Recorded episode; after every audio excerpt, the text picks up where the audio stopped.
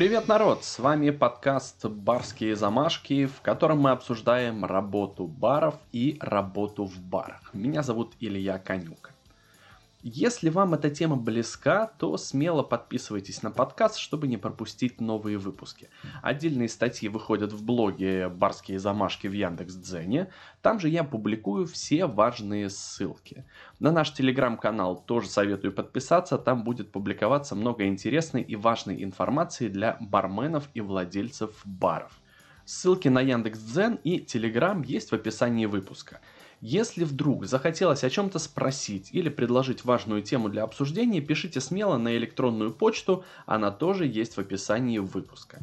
Сегодня мы поговорим о том, что так бесит барменов, которые работают с пивом. Это заявление гостей о том, что пиво в баре разбавлено. В общем, тема сегодняшнего выпуска – можно ли разбавить пиво в кеге и можно ли на этом заработать. Давайте начнем с самого начала. Кек – это металлическая или пластиковая емкость, в которой привозят в бар пиво для торговли на розлив или на разлив.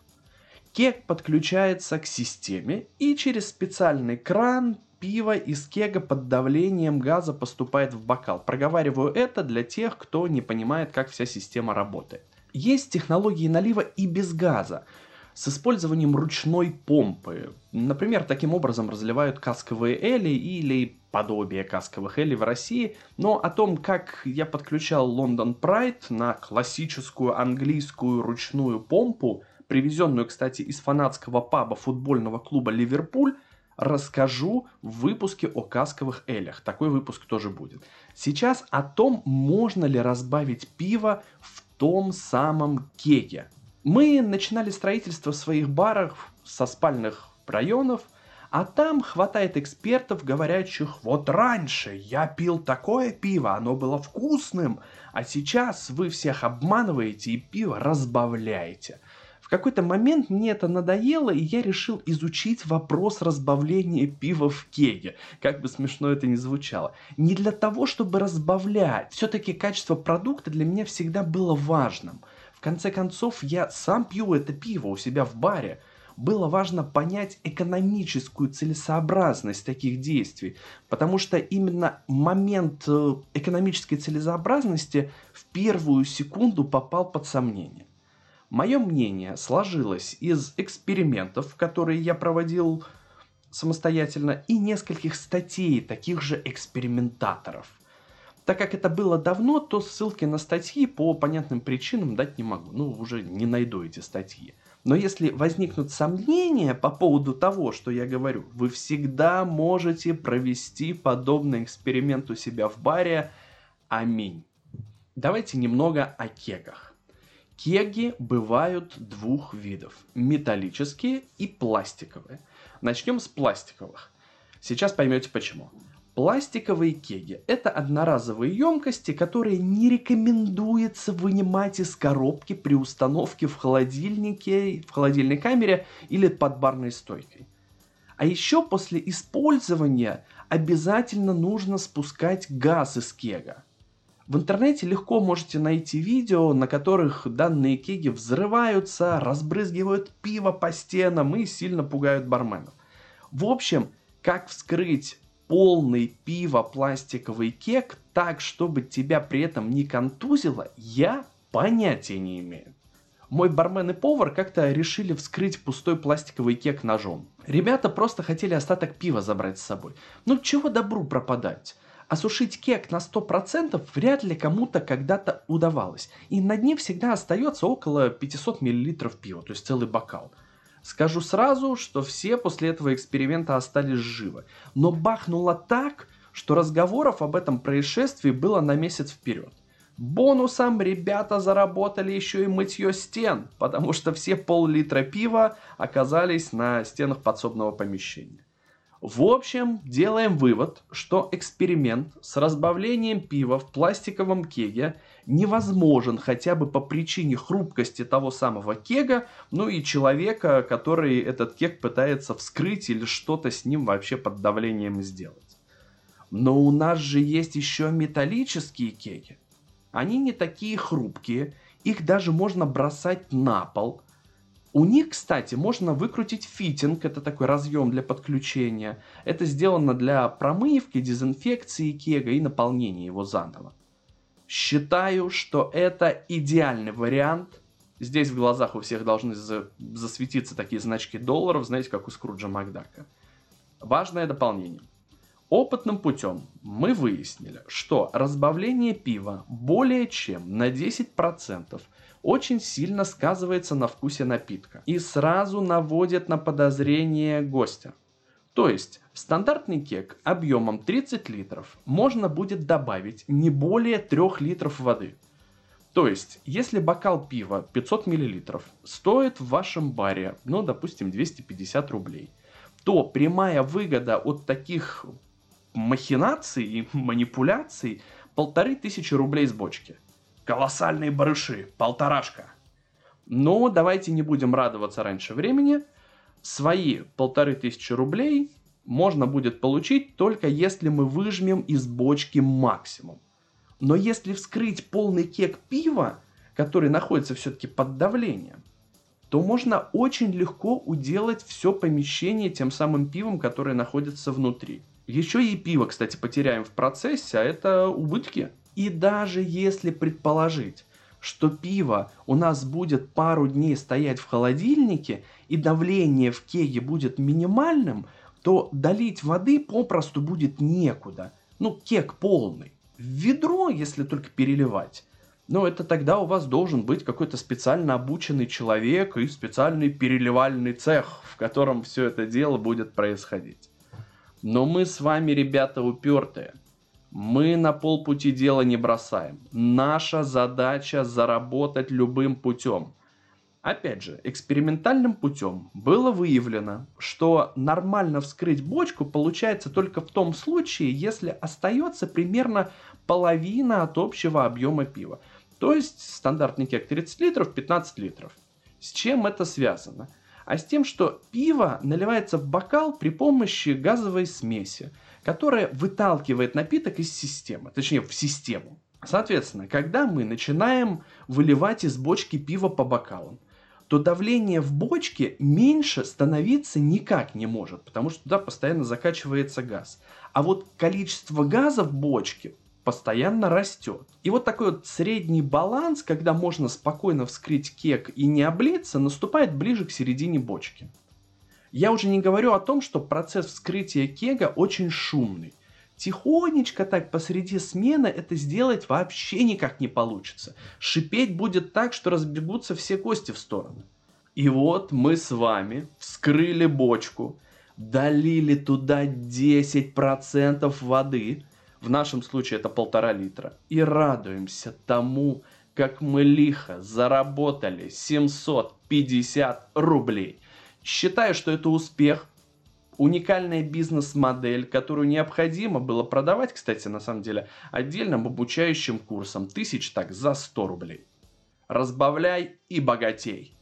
Ну вот зря я на самом деле это бесплатно выложил. Конечно, все это просто шутки, а эксперимент проводился именно для того, чтобы объяснить гостю причину, по которой делать это в баре крайне невыгодно. Кстати, а почему может сложиться впечатление, что пиво в баре разбавлено? И как объяснить гостю, что вы ничего не разбавляете? Давайте начнем с того, что подобное ощущение в большинстве случаев складывается в отношении недорогих светлых лагеров. Это само по себе достаточно легкое пиво. А если человек предпочитает, например, классический чешский пилснер, вроде пилснер Урквилл, а это достаточно горькое пиво, то обычный евролагер покажется ему такой водичкой, достаточно разбавленной. Опасность подкрадывается еще и в том, что человек может не знать, что он предпочитает классический чешский пилснер. Ну, не принято у нас в пиве разбираться. Для него это просто светлое, нормальное пиво. Оно же, как, бывает нормальное светлое, оно бывает темное, это такое крепкое, мерзко горькое, и нефильтрованное. Вот бармен должен уметь работать с гостем и помочь ему выбрать именно тот напиток, который гостю понравится. Кстати, о работе команды бара с гостями мы как раз поговорим в следующем выпуске рубрики «Бара Открыватель». Она у нас будет во вторник. Но вернемся к нашему разбавленному пиву. Вторая причина, по которой может сложиться впечатление, что с пивом что-то не так, это температура напитка. Она очень сильно влияет на вкусовые качества. Кстати, яркий пример этому водка употребление которой в теплом виде может вызвать неприятные те самые позывы. Теплую водку, я думаю, что пробовали многие. Но предпочитаем мы ее по какой-то причине пить холодной. В одном из пабов Мурманска, а если быть точным, в Бульдог пабе, обнаружились две очень интересные башни Гиннес. Ну, я туда приехал и увидел. Было это примерно лет пять назад, поэтому нет уверенности, что башни сохранились до сегодняшнего дня и на них можно посмотреть. Надо, кстати, будет поинтересоваться, остались они там или нет. Но вернемся к башням. Одна из них была классического черного цвета, а другая с такими синими вставками. Изначально, естественно, было предположение, что в пабе очень много любителей Гиннес, и было просто руководством принято решение поставить дополнительную башню для увеличения скорости отдачи напитков. Все очень просто. Но бармен рассказал, что у башни с синей вставкой есть дополнительная система охлаждения, которая снижает температуру пива еще на 4 градуса Цельсия. Такой вот Guinness Extra Cold – получается, ну, для любителей очень холодного пива. Но само пиво, так сказать, из одной бочки. Ну, конечно, надо было попробовать. В процессе дегустации выяснилось, что по вкусу обычный Гиннес и Гиннес Экстра Колд это два разных напитка. Ценители легкой горчинки, кислинки не найдут его в более холодной версии напитка. Да, ребята, температура очень сильно влияет на вкус. И если без разъяснения от бармена гость вольет в себя бокал очень холодного пива, то при наличии необходимой доли смелости и наглости у гостя не удивляйтесь, если он будет громко заявлять на весь бар, что пиво разбавлено. И вообще Гиннес у вас не настоящий. Все эти истории я постоянно использую в своей работе с гостями. Во-первых, это интереснее, чем обычное мычание. Ну, нормально у нас пиво, мы ничего не разбавляем. Во-вторых, вы приводите серьезные аргументы, которые помогут развенчать устоявшиеся стереотипы. А стереотипы очень сильно сказываются на мнении гостей о вашем баре. Ну, вот э, в наш бар как-то зашел гость на бокал пива «Вельвет». Это такой, знаете, полутемный лагерь, который наливается славинным эффектом, ну, так же, как Гиннес, только светлый и, и лагерь. Э, и с порога задал вопрос бармену. Пиво сегодня проливали? Бармен ответил, что у нас проливается пиво каждый день перед открытием смены и налил гостю по его просьбе бокал вельвета. Гость попробовал и уточнил, сколько пива сегодня пролили. Ответ бармена его явно не устроил, так как в Калуге Бармены ему рассказали, что проливают аж по полтора литра пива каждый день. Просто сливают из крана. Ну, чтобы оно в системе не застаивалось и не кисло. А ответ, что у нас сразу за стенкой холодильная камера, и в нашей системе не более 400 мл пива, гостю не очень понравился. Ну какой смысл 400 мл слить из системы и еще литр 100 просто так вот вылить из бочки ради удовлетворения чего? Видимо, в голове человека это просто какой-то вот мистический объем в полтора литра. В общем, бармену пришлось потратить приличное количество времени, чтобы заново объяснить гостю всю систему налива пива в бокал – как пиво идет от бочки и, соответственно, уже к нему непосредственно в рот. Я не пытаюсь сказать, что в этом вина бармена в Калуге.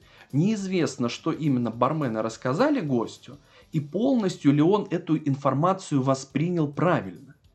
Но факт в том, что наш бар очень легко мог бы стать неугодным для гостя и всех его друзей, которым он обязательно бы рассказал, что у нас пиво в должном объеме не проливают. И вообще оно у нас кислое, плохое, и не умеем мы правильно наливать пиво и торгуем каким-то фуфлом. Вот и все, что я хотел рассказать о моем опыте в разбавлении пива. Никаких ощутимых плюсов в этом процессе найдено, как видите, не было. Осталось только правильно и с долей юмора донести эту информацию до гостей. Мне очень хочется надеяться, что это поможет избежать конфликтов в баре и настроит гостей на позитивный лад. Спасибо, что дослушали до конца. С вами был подкаст «Барские замашки».